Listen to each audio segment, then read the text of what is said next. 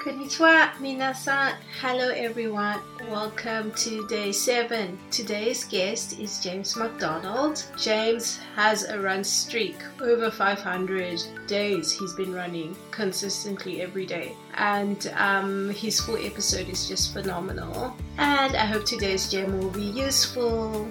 Obviously, traveling around the world, I thought I can't miss up the opportunity to, you know, explore more of these countries every day. Just it's just it's been the best thing I've ever decided to do. Really, just I've seen so many things that I wouldn't have seen otherwise.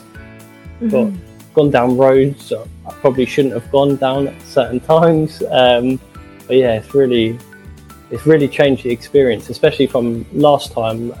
The last time when we went, when we came travelling, it was I'd do a few little a few runs, but it was never consistent.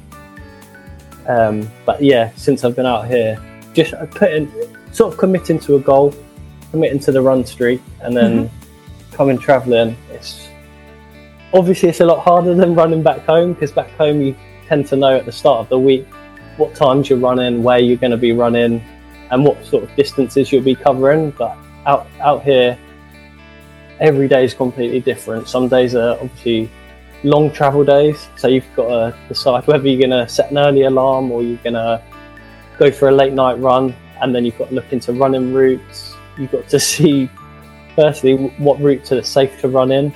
I mean, mm-hmm. there's been a, a, few, a few ropey routes along the way, um, but yeah, I've always found a way to get it done.